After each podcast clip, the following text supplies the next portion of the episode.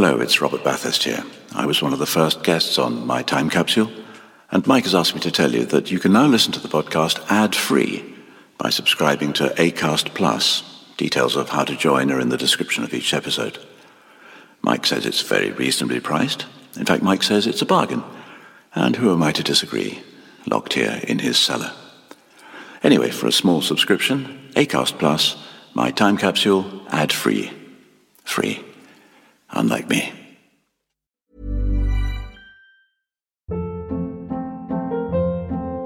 Hold up. What was that? Boring. No flavor. That was as bad as those leftovers you ate all week. Keke Palmer here, and it's time to say hello to something fresh and guilt-free. Hello Fresh. Jazz up dinner with pecan-crusted chicken or garlic butter shrimp scampi. Now that's music to my mouth. Hello Fresh. Let's get this dinner party started. Discover all the delicious possibilities at hellofresh.com. Hey, it's Danny Pellegrino from Everything Iconic.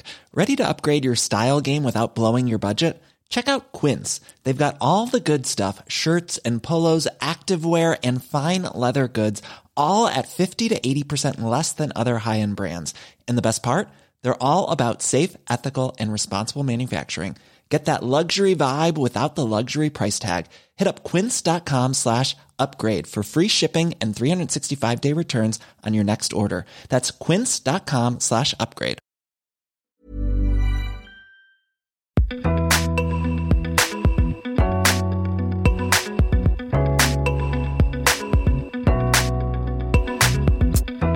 Hello, and welcome to My Time Capsule.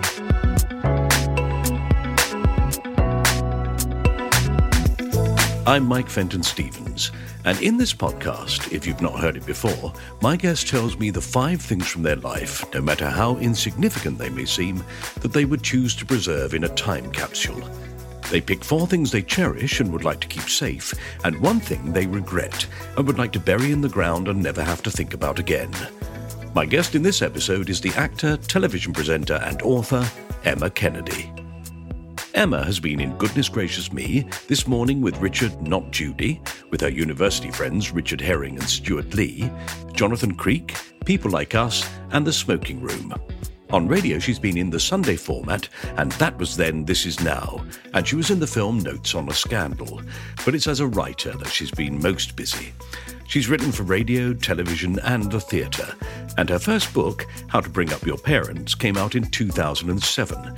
Her second book, The Tent, the Bucket and Me, recounting her childhood camping experiences, she adapted herself into a six part BBC series, The Kennedys.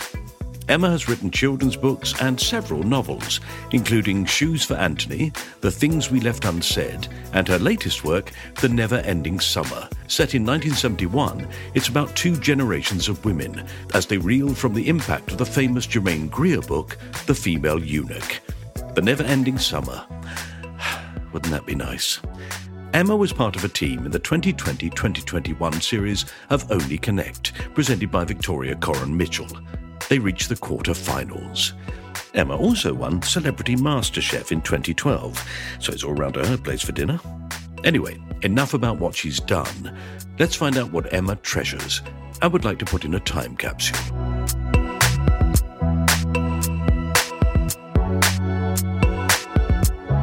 Right. So, welcome to my time capsule, Emma. How lovely to have you here. It's absolutely adorable to be here.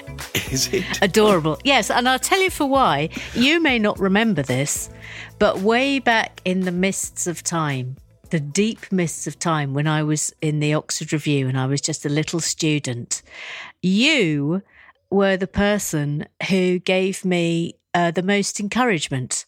And you were up in Edinburgh and we were up in Edinburgh. And there was one evening, and I think it was like a drinks do at the assembly rooms or something. And you were so kind and lovely to me. And I've never, ever, ever forgotten it. Oh. Never. So it is a delight to all these years later Oh. be sitting here and chatting to you. Oh, how lovely. A real proper honour. So thank you. God. I wonder if that was a drinks party that I organised. It possibly was, yeah. Yeah. and I think you invited us. And, and the reason why I remember it so clearly, as well as your great kindness, was that that was the year where there were a lot of comedians who absolutely hated the students who were up from Oxford and Cambridge doing the, the footlights and the revue. Mm-hmm. And we'd been booked for the Gilded Balloon uh, Late'n'Live, which came as a great surprise to us. And it turned out that some professional comedians had got them to book us just so they could stand at the back and heckle us. Oh, and it was and it was it was ter- it was absolutely terrifying, absolutely terrifying. yeah. Um, and there was another rather notorious person who came to see our show, and there was a moment right at the very beginning, first sketch, straight out the box, where um, a guy called Ben Moor, who you may know, I do know Ben. Moor, Yeah, very funny. At the time he was 18 and he oh, was standing on a gantry and he had to jump off it at the end of the sketch and this guy came onto the stage and moved the crash mat and shouted now jump you bastard at him i've ne- i've never forgotten that oh, either Oh no, you wouldn't, would you? i mean it's just, i mean we were you know we were kids we were kids Oh, it's an awful thing to do. but anyway so in so in that year you were lovely you were Well, lovely you to know, us I think I knew that that was happening at the time. I knew that that people were picking on students. I think I'd seen it happen, and that may be why I think I invited you and why I was so encouraging, because I Mm. just felt awful about it. And I, in fact, I seem to remember that um, Jon Naismith, who produces "Sorry I Haven't a Clue," yes was in the Cambridge Footlights that year. yes he was yes I invited him along as well. yeah So, in fact, my judgment was quite good, wasn't it? yeah you, you you were pretty all right mike yeah yeah Uh, brilliant. There's another thing that I was going to remind you of. We're, we're never going to do this podcast. It doesn't matter. we, we will we will we we'll will get to eventually. it We'll get to it. No, uh, the other thing I was going to remind you is that we hold a world record together. Yes, we do. we are Guinness World Record holders because we were in the largest. Let's not tell anybody what it is. Oh, all right. Okay. We won't say. We won't say. But yes, you and I are together Guinness World Record Yeah, holders. use your imagination. That's all I'm saying. Let's just say we were blowing things and we'll leave it at that. yep, for quite a long time. Yeah, we'll just say that and we'll leave it at that. Mm, with a lot of people watching. It's the only way to do it. right. Well, we're now going to talk about five things that you're going to put into a time capsule that Yes. you treasure from your life. Yes. Well, four things you treasure and one thing that actually you think, "Mm, I'd like to get rid of that. So, what have you got for me? Okay, so the very first thing I'm going to be putting in is probably the most unexpectedly sort of lovey thing from me here, and because I'm I don't regard myself in any way as as any sort of sort of theatrical lovey, but I absolutely love a show tune. I love them. I'm mad for them. And uh, it is one of the, been the greatest sadness of my life that I have never been in a musical in a proper capacity. I was once in a production of West Side Story, but I played the only character that wasn't allowed to dance or sing. Oh, no. And it was one of the most painful experiences of my life because you imagine you're, you're in one of the greatest musicals that has ever been written, and you're the only person who isn't allowed to join in any of the capers. It was it was quite something. And at one point, I did say to the director, "Look, can't I just sort of just be in the background, just you know, having a shimmy here and a shimmy there?" And she, and she just said, "No." No, no, you, you're you are a character that has lines, and you will not be in the chorus. No, it was absolutely brutal. But anyway, I was thinking about where this came from, and, and the seeds of this were sown from a very early age. Hmm. And my mother was an extraordinary person, but but one of the greatest things she did for me was that she would take me to any show she was going to. So I think the first theatrical production I was taken to, aged about two and a half slash on the verge of three, was Hair the musical. wow. And I sat on her lap and, you know, and we watched Hair the musical and I absolutely loved it. And so the very first record I had was the soundtrack, the original soundtrack of Hair the musical. And I got it for my third birthday. And I just listened to it on an absolute loop, just constantly, constantly, constantly, so that I knew all the words off by heart. And my parents were teachers. And they took me into school one day, as as they were wont to do, and I cannot express to you what an angelic child I looked. I had sort of very curly blonde hair, big green eyes, butter wouldn't melt. Mm-hmm. And the drama teacher came over to me and was sort of cooing and and larring and all the things that, that you normally expect when you put women of a certain age anywhere near a toddler. And that, that was all happening. And she bent down, she said, Would you want to sing me a little song? Thinking that I was going to sing Bar Bar Black Sheep. And I just nodded. Mm-hmm. And then I sang this. Now, I'll, I'll leave a pause here just in case you have to take this out for copyright purposes. but if you have to take this out for copyright purposes, I urge anyone listening to just Google sodomy from hair. and then listen to it. But if you don't have to take it out for copyright purposes, here is that song now. So this is what I sang, age three. Sodomy, fellatio, cunnilingus, pederasty. Mother, why do these words sound so nasty? Masturbation can be fun. Join the holy orgy, Kama Sutra everyone. And I gave that a full pelt. And my dad said all he could hear round the staff room were spoons just dropping into their saucers. My dad says to this day, he says it's one of his proudest moments Oh, I bet. of me singing Sodomy from Hair. Oh my God. Did you have the original London recording of that? Yeah. And do you remember, was there anybody in it that we'd now remember? Marsha Hunt. And what was weird was that years later, I would think I must have been in my early 30s, I saw her in the National Gallery shop. And I went up to her and I said, Are you Marsha Hunt? and she looked at me and said, Yes, I am Marsha Hunt. Yes. And I told her the story of me singing Sodomy. Oh, brilliant. Um, but it was wonderful. But but she's a really interesting character, Marsha because of course, famously, she was partnered with Mick Jagger for ages, Mm. and uh, a lot of his songs are actually about her. So she's like a proper, proper icon. Yeah. She deserves to be much more famous now. I think like she's one of those great, great stars of the stage who not forgotten, but but isn't widely known now by the sort of the next generation. But she is absolutely incredible. Gorgeous. Mm. If you had to ask me to guess somebody that might have been in the chorus of that sort of thing, I would have gone for someone like Paul Nicholas. Oh yes, he was. He was. There we are. Yes, Hey. yes. Again, like we forget how sexy he was back in the day. Oh, Oh my god! Do you remember? As everybody was dancing with Yeah. the captain. It's like he was like a proper pop. So I'm going to be paying out a amazing. fortune. I'm paying a I know. fortune. Sorry, sorry. All right, don't just care. just clip those out. Um, but it, I do remember during the seventies, especially, and a little bit into the mid eighties. But there would often be, wouldn't there, a song in the top forty that was from a, a show, Yeah. and you don't get that now. That doesn't happen now.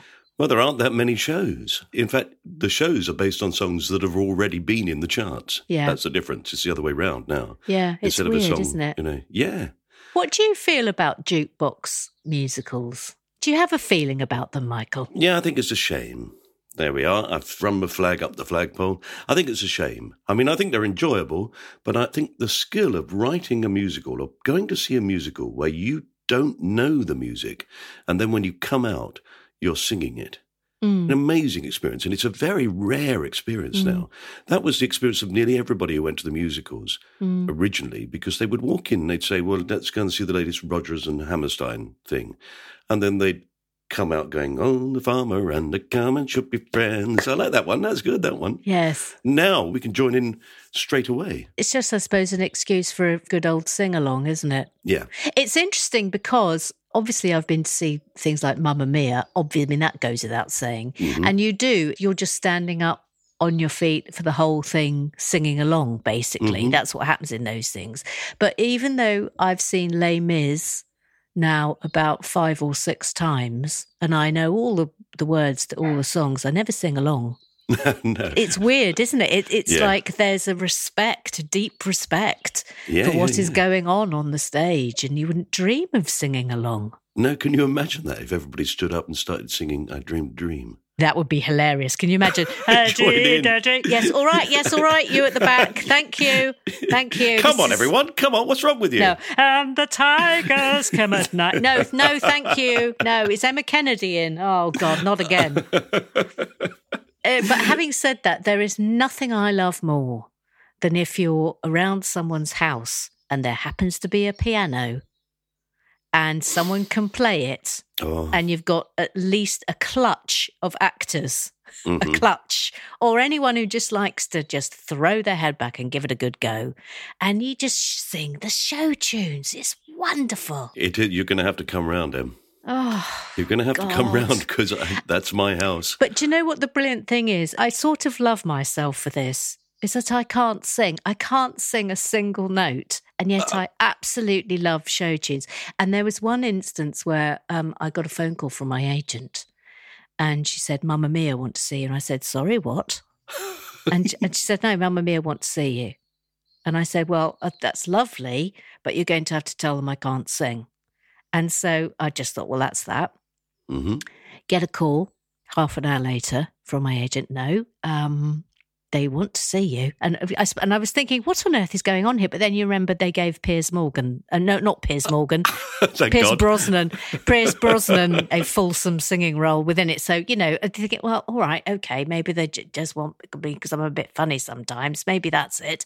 So I, I then, well, all right, okay. What do they want me to do? She said, well, they want you to learn Dancing Queen. I said, uh, well, mm, which is a very hard and technical song. yeah. I mean, this is the thing about ABBA songs. You, you, you know, They're you think difficult. that they are really hard to sing. So I got the sheet music and I went to my parents' house because they've got fields nearby.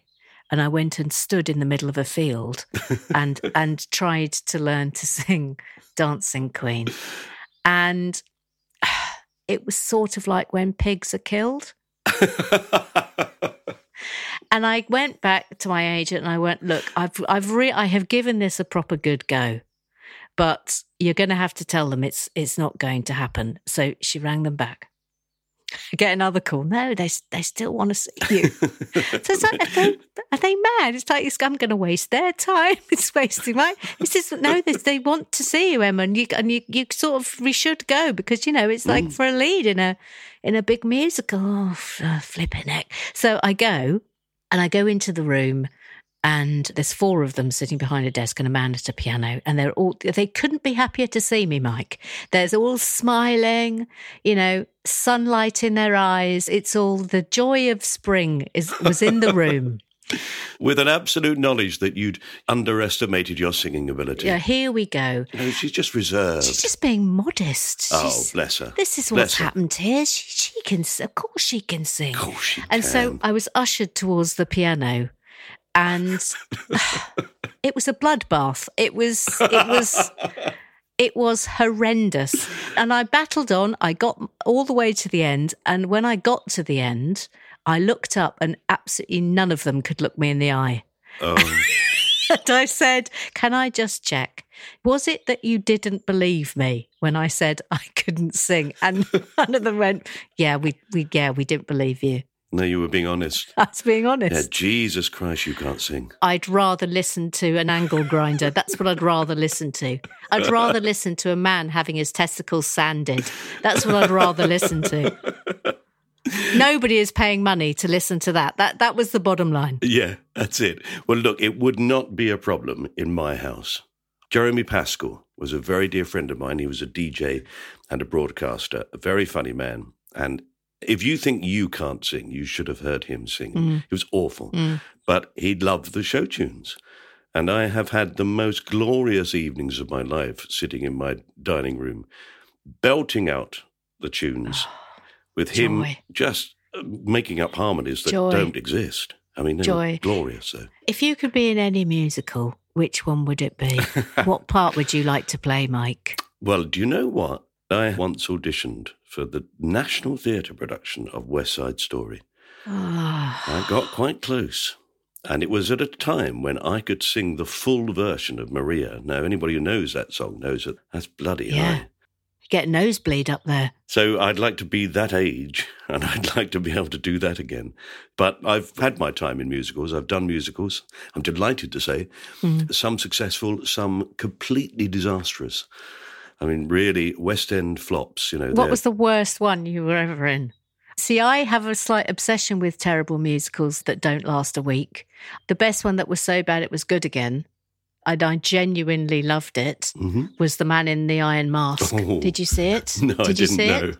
Oh my God, it was amazing. See, having been in one, I can't bear it. If I'm watching something that's not working, I just feel so badly for the, the cast members because I know the work that's gone into it and how much they sort of, in a way, have to commit themselves to it. You have to believe it. Yes. Well, the marvelous, the majestic Sheila Ferguson was in The Man Ah. with the Iron Mask. And to be honest, it was just a joy to see her standing on a stage because that it was like, oh, look, there's Sheila Ferguson. I love her. Yeah. And she was an absolute trooper in it. But oh my gosh, the words they were having to say was quite something. But it was it was brilliant. It was brilliant. Yeah. Well, I was in a thing called The Fields of Ambrosia, which ran for about four nights. Oh, please tell me it was a musical about custard. Sadly, no. Oh, that's where they went wrong. Should have been about rice pudding, shouldn't Yes, uh, it would have been delightful. it? It'd still be going now. Yeah. No, it was about a man who falls in love with the person he's supposed to execute on his transportable electric chair. Oh my God. He had it in the back of his van.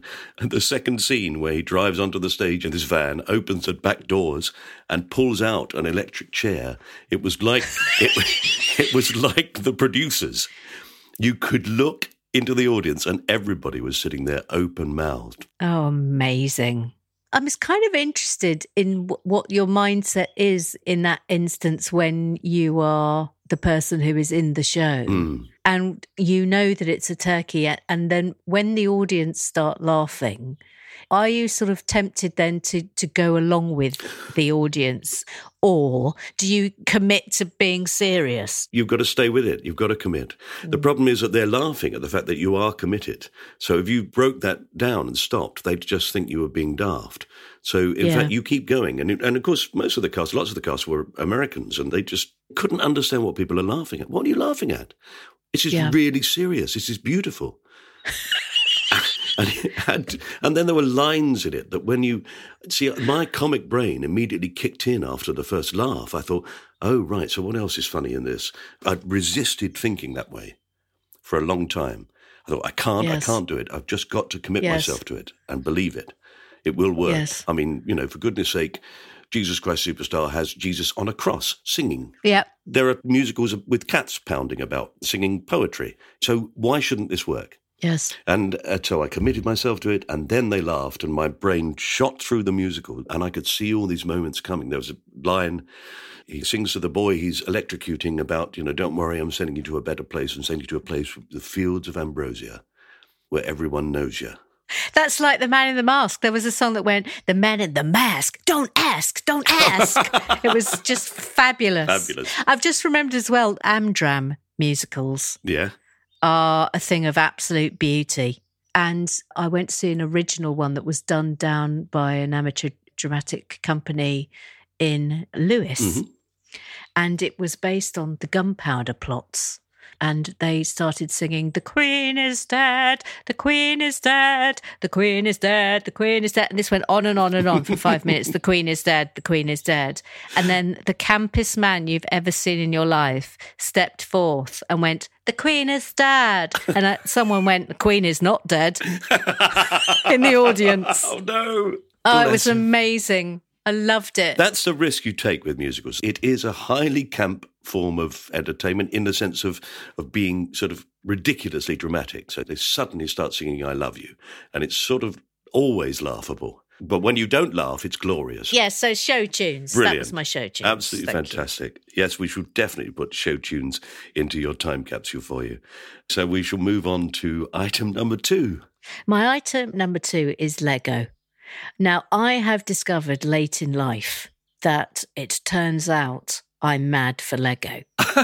and this only happened, um, it was three Christmases ago.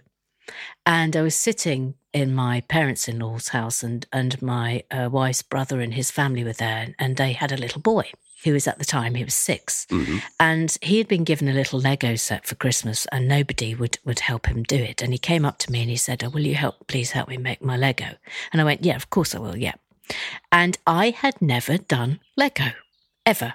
Didn't do it as a child for some bizarre reason, which just was never given it. So, you know, there it is.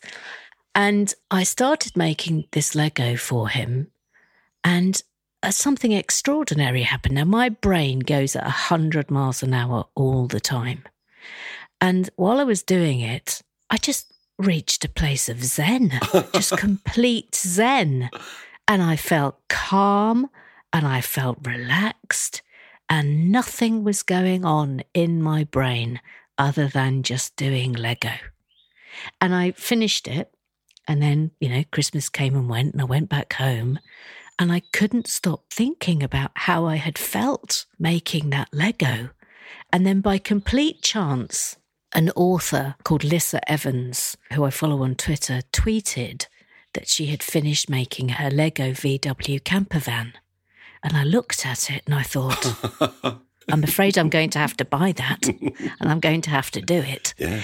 And I got my Lego camper van and I made it. And it's sort of like, it was like a gateway drug to, to the rest of Lego. and that sort of kicked it off. And then what really put the nail in the coffin was at my following birthday, I was given the Ghostbuster Firehouse set, which is a classic vintage set that you can no longer buy. And it's absolutely incredible. And that was that. And I started doing little films, doing like little two minute films of the build and how I was getting on and posting them onto Twitter. and someone said to me, Oh, I could watch you doing a, an hour of making Lego. Please, will you film yourself building Lego? And so I thought, oh, why not?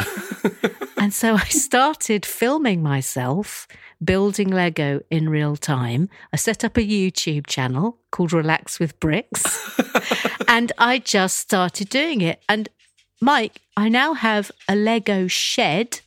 I now have a Lego studio, and I film an hour of Lego building every single day. Wow. And how many people watch? Thousands. Yeah, it's kind of crazy. I mean, it, it turns out it's really relaxing hmm watching someone else building Lego. There's now this lovely little community called Afflewax, adult fans of Lego who are chums.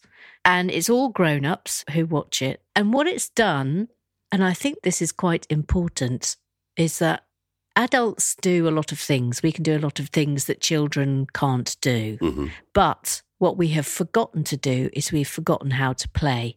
We ah. can do sports and board games and things like that, but that's not playing. And what has happened on Relax with Bricks is I always read out the comments that people who've watched it have left the day before. So and it's called Club Business hmm. and we go through it. But it's it's just been extraordinary sort of what happens in that hour, you know, stories are created, myths and legends are created.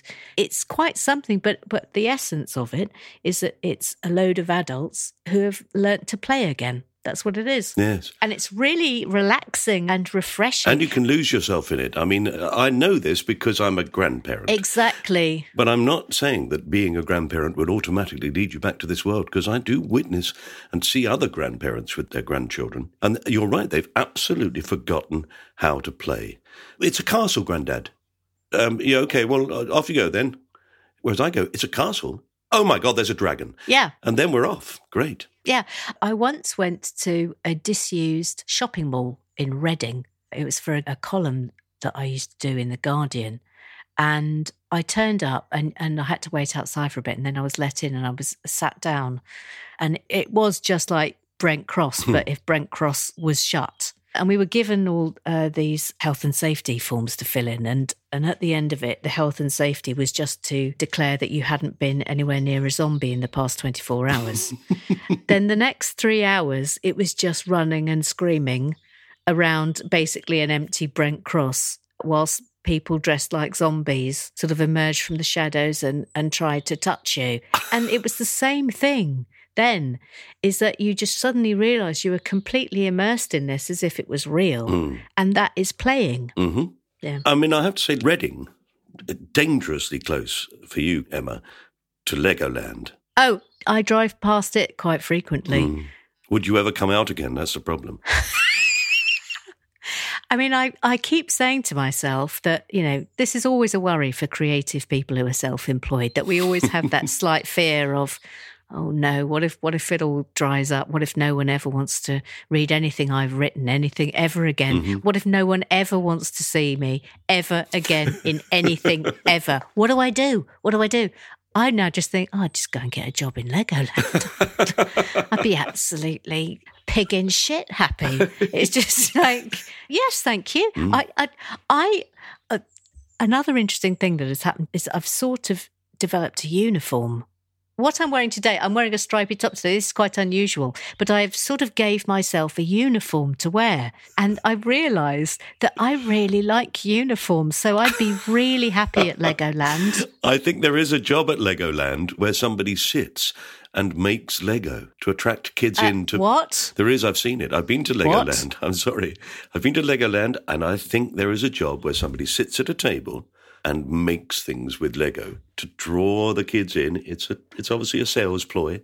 Oh, that's interesting. Oh, look, yeah, look at this fantastic helicopter I've made. They're only seventy five pounds in the shop. This is making me question all my life choices.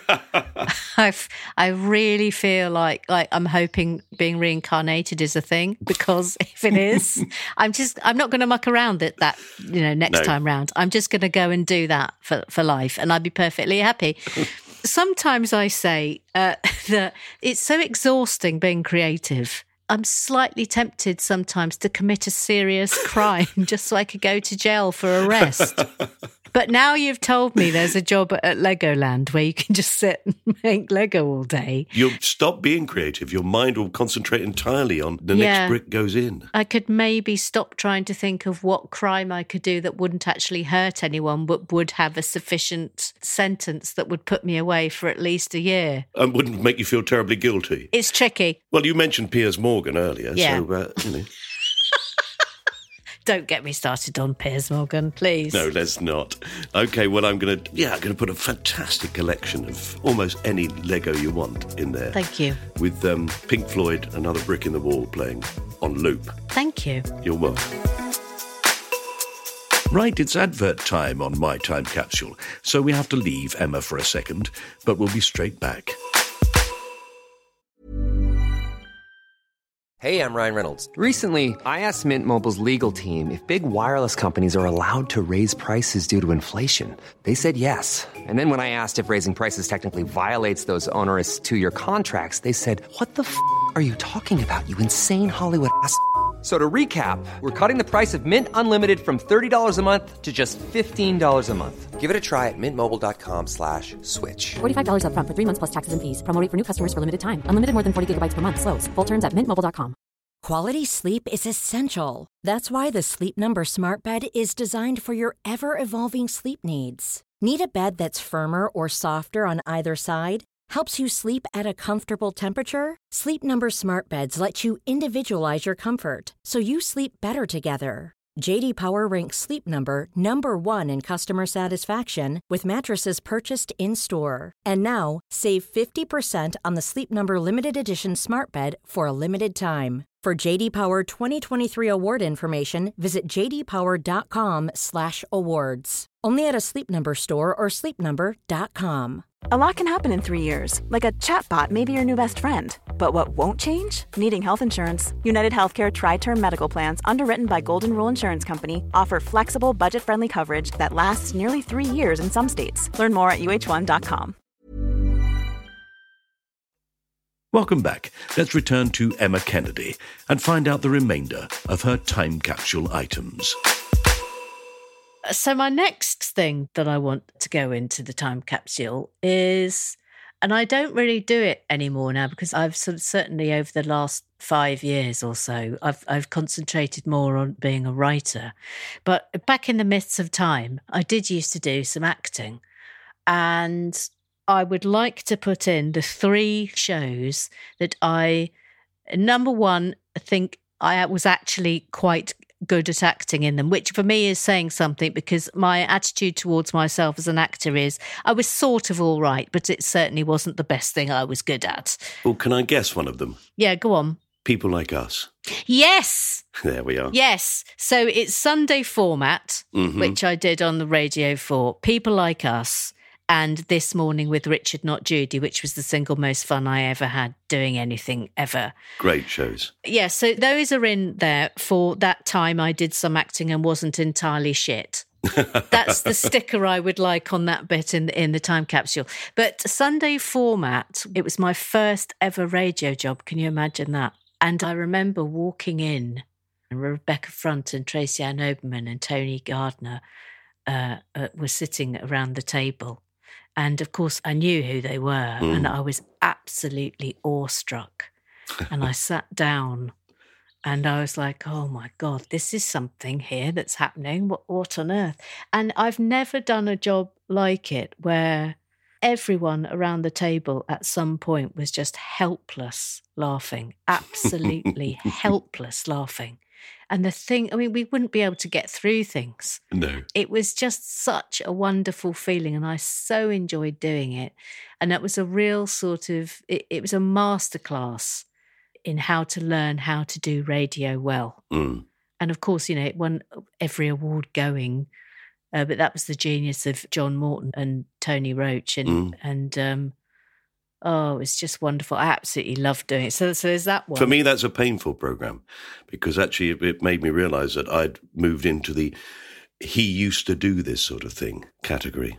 yeah i'm in that now we, we all move on you must you must let the young uns come up michael Let them have a go. You must let them have a go. It's their turn now. And they did terribly well.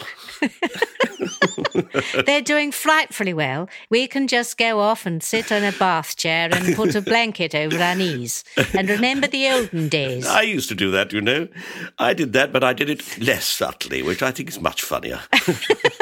Um, uh, the, the other one called uh, This Morning with Richard Not Judy. It was live. It was an hour of a live comedy show that was done on Sunday mornings. Absolutely crazy. But it was um, the, the brainchild of Stewart Lee and Richard Herring. Mm. who I do think are geniuses. But I played Nostradamus, who was a Welsh woman pretending to be the 16th century mystic. Uh, Nostradamus, and, and I was astride a horse called David Collins, um, with and I had like you know false legs. I looked ridiculous. I had a long grey beard and huge grey eyebrows and a long grey wig and a false chest, a false man's chest that had a tattoo of Robbie Williams on it. It was very complicated. It wasn't long since I'd just given up being a lawyer. And I found myself one Sunday morning with a pair of horse's legs, the false chest with Robbie Williams' tattoo face on it, the beard, the eyebrows, the hat, the hair. And I was on my haunches behind a lectern and I had a, a, a you know the aliens that burst out of Yes. of John Hurt's stomach. I had a puppet of one of those on my right forearm and I had it up through this hole like this and I was going and I suddenly thought, yes, this is what I want to be doing with my life. This is it. Damn all that training. Yes. I'm not going to be a High Court judge. but it, it was it was a great and validating moment for me because obviously uh, I had had to tell my mother that I was no longer going to be a lawyer, which sort of brought on a three month emotional eclipse for her. And she sort of took to her bed like it was a Victorian illness. But I mean, you can imagine, can't you? That Yeah, I your- can. Your only child, they've got no other chance. As only child has come to you, and you know you've gone to Oxford, Mhm. you've gone to law school, you've done all the things that you're supposed to do. You messed about a bit at Oxford. I had a nice time, but Mm. I had been brought up by uh, you know an ostensibly working class family where you were taught that nothing was going to be handed to you ever. And if you wanted to get on in life you had to make it happen and you had to work hard and, and do it yourself. And here i was i'd done it all i'd qualified as a solicitor and I was going to jack it all in because I had some strange notion that I might be a bit funny. Hmm I mean, can you imagine? I can imagine because I did exactly the same thing. Did you? Yeah, yeah, I trained as a solicitor. I didn't qualify. I jacked it in before I got there. My father was a solicitor, so I was supposed to work at his firm. It was all set up. And then I said, no, I want to be an actor. And my dad's reaction was, oh, that'll be brilliant. Oh, that's good. My mother just, I don't, I mean, she just couldn't speak to me. And then I introduced her to Rory Bremner, and then it was lovely. Yeah, yeah. That's how that works, isn't it? It's no, I'm having nothing to do this. Oh, hello, Rory. Lovely to meet you. Yes. oh, we're very proud of Emma. Yes, we're very yes, proud. We're very proud. We're very, very, very proud. So those are the three things where I sort of think that I did quite a good job on those things. But I had I have an interesting relationship with acting in that I discovered that it was not the reason I had given up the law. And because I, I gave up being a lawyer because I wanted to be a writer. Mhm. And all of the acting actually was sort of more, it was an accident really, that it just happened because of various things I was, was doing. And I think once you get into a groove where you're doing quite well, it's difficult to sort of jump out of that groove Yeah. for obvious reasons. You know, you're working and, and you're having fun and, and all of those things. But it, it, it wasn't the thing that got me up in the mornings. It wasn't the thing that I had a passion for. And it, crucially, it wasn't the thing that I thought I had a great talent for. I can do it, Hmm. but I don't think it is the thing that is my talent. And my talent is writing. hmm And so, hence, um, I sort of got to a point where I was just like, no, I want to go and write books now and and concentrate on that. And, A brilliant way round to do it, though, isn't it? I mean, not so great if you sort of go, oh, I really love this thing, but it seems to be drying up. I'll try writing. So it not be a, a gap filler, oh, finally, I'm going to do the thing I really want to do. Great. well, I'm a great fan of you should shake things up every 10 years. Every five, really, if you can, or if you're brave enough. But it just reinvigorates you, I think. I've done the same thing all my life. So there you hmm. are. No invigoration whatsoever.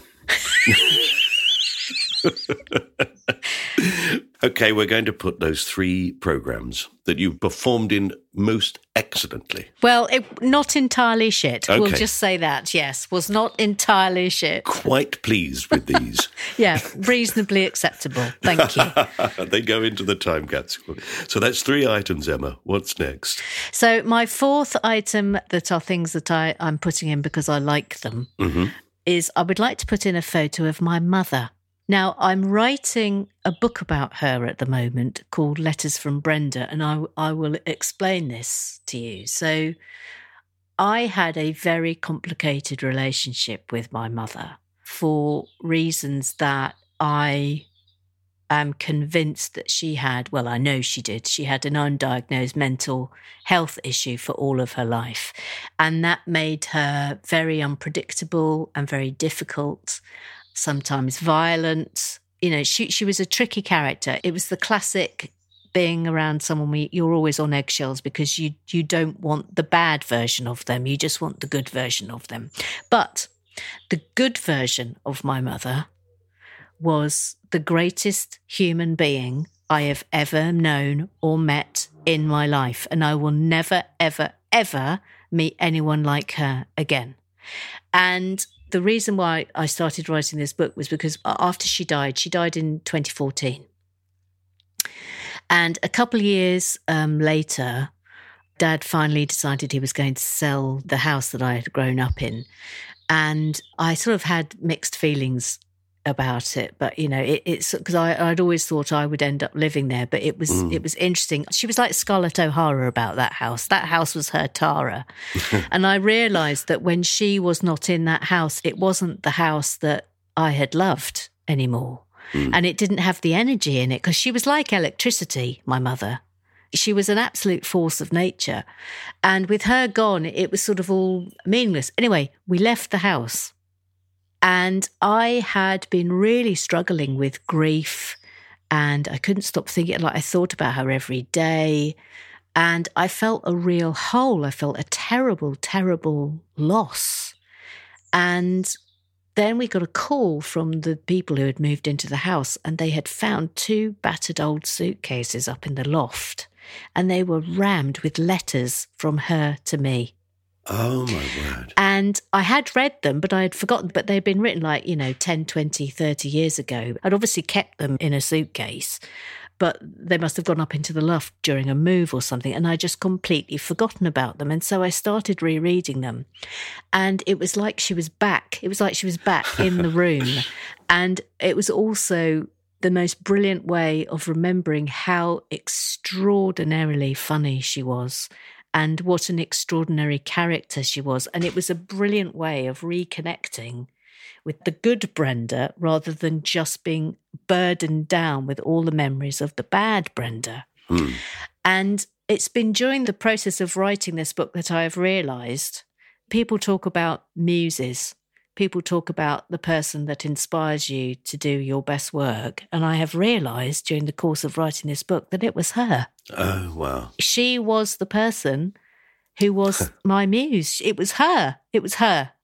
And it's interesting because I know that when I finish this book, I'm never going to write about her again, ever.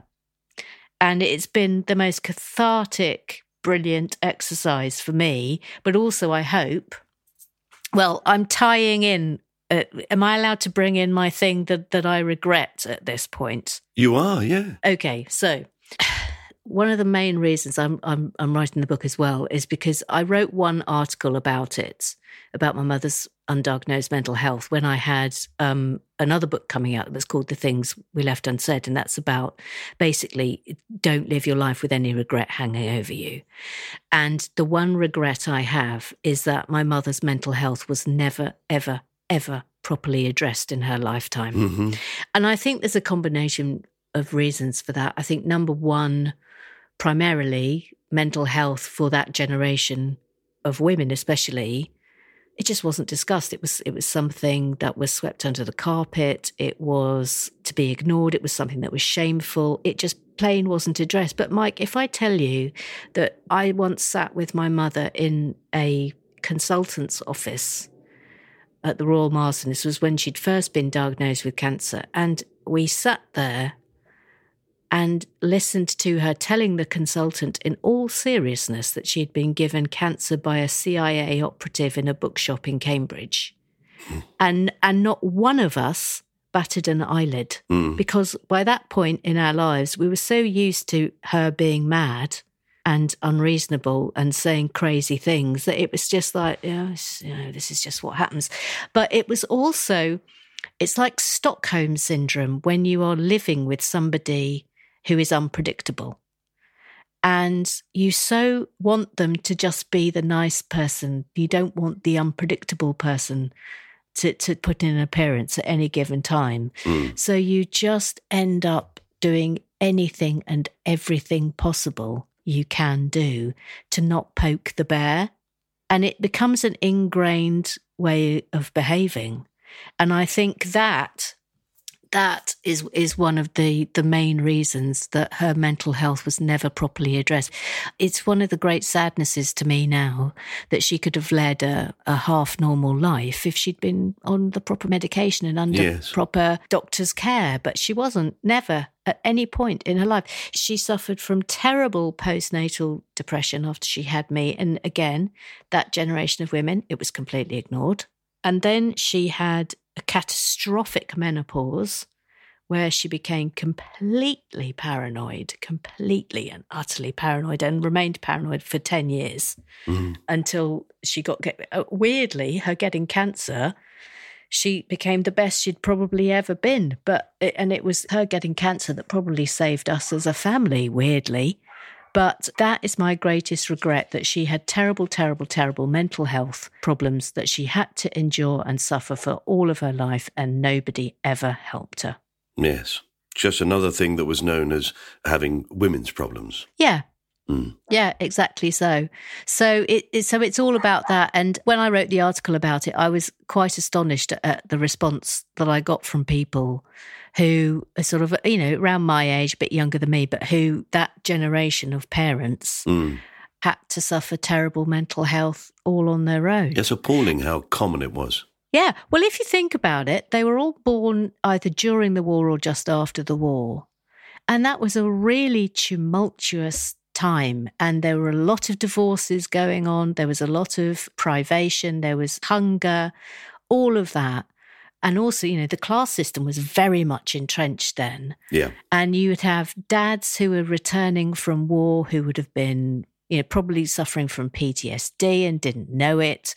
And if you think about what that does to a child and then the knock on effect of that through life with no help being given at any point, this is what you end up with. Yeah.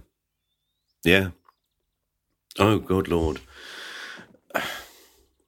It's it's really uh, upsetting, actually. I think because I remember that walking on eggshells feeling Mm. very clearly. Yeah. My mother suffered very badly with periods, and then she obviously clearly suffered very badly with menopause. Although, as a young man, I knew nothing of this. Nobody ever told me that that was it. Just, oh my God, your mother's in one of her moods. Yes, exactly that. Yeah, one of her moods. Yeah. And you would do anything, wouldn't you, to try and not bring one out? Just try to disappear. Yeah. Just please be nice to me, mum. Please. Please don't embarrass me. As if it's her fault, though. That's the thing. Everything Yeah, was described as if it was the fault of the person suffering it. Mm. Weird, isn't it? Yeah. So that's my regret. Yeah. Well, we should put that into the time capsule and lock it away. And you can look at that photograph of your mother Oh, and think of those letters, I suppose, written to you when you first went away from home. So when you went off to university. yeah. Yeah, exactly. It was it was all when I went to university and then she loved traveling. When she went traveling, she became the best version of herself. She loved being away because I think it, she had such deep paranoia around her house and her neighbors and the town that she lived in is that whenever she left it, it's like she became the version of Brenda that she really wished she always could be. Yes, it's strange that thing, isn't it? That the burden of having to do what you're supposed to do that was put on that generation. Yes. You can understand that when you said, you know, this thing of being a lawyer, which I seem to be doing quite well at, uh, I'm going to stop and I'm going to try and be funny. So you can understand. She went, no, your aim is to work hard, get yourself safe, and stay there and keep your head down. Yeah, life was a great struggle for her. And I'm only coming to understand it now when she's gone, which is a great sadness. Ah, yes. it's so easy to feel resentment towards your parents. And then you have to understand actually that they're just people like you and me and they will have had their own struggles, etc., etc. But one of the things that parents often have to do is they just have to internalize it all the time because they put you first. And I think you don't fully understand that until you're old enough to understand it. If you Yes. get my meaning. Yes, I do. Well, you can look at that photograph now and uh, be happy about it. I am. And remember the good Brenda. Yeah, the good Brenda, the muse, Yeah. my muse. Fantastic. Emma, it's been so lovely talking to you. Thank you so much for being on my time capsule. Oh, honestly, I've really enjoyed it. Thank you very much, Mike. And you're as kind today as you were back then in 1987. But a bit fatter. well, we all are.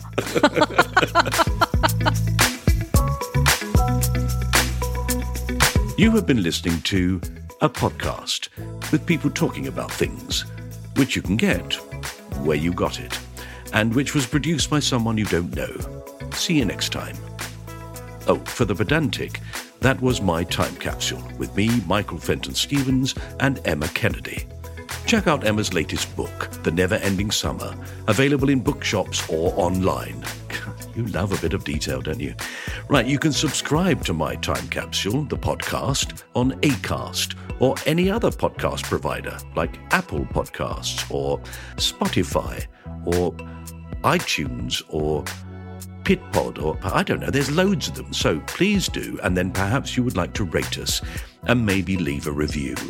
You can follow me or my time capsule on Instagram, Facebook, or Twitter for all the latest news about guests we have coming up and other things. And if you like the theme tune by Pass the Peas music, it's yours. You just go to Spotify and you search My Time Capsule Theme, and you can play it to your heart's content or until the neighbours bang on the wall. This was a cast off production. The producer was John Fenton Stevens.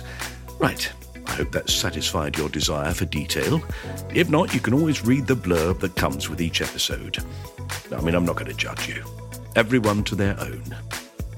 Fucking weirdos. Bye. Kiss, kiss, kiss, heart, winking emoji.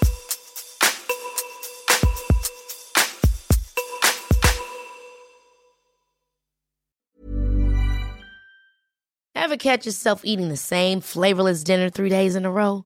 Dreaming of something better? Well, HelloFresh is your guilt free dream come true, baby. It's me, Keke Palmer. Let's wake up those taste buds with hot, juicy pecan crusted chicken or garlic butter shrimp scampi. Mm. Hello Fresh. Stop dreaming of all the delicious possibilities and dig in at HelloFresh.com. Let's get this dinner party started. Planning for your next trip? Elevate your travel style with Quince. Quince has all the jet setting essentials you'll want for your next getaway, like European linen, premium luggage options, buttery soft Italian leather bags, and so much more. And is all priced at 50 to 80% less than similar brands. Plus, Quince only works with factories that use safe and ethical manufacturing practices. Pack your bags with high-quality essentials you'll be wearing for vacations to come with Quince. Go to quince.com/pack for free shipping and 365-day returns.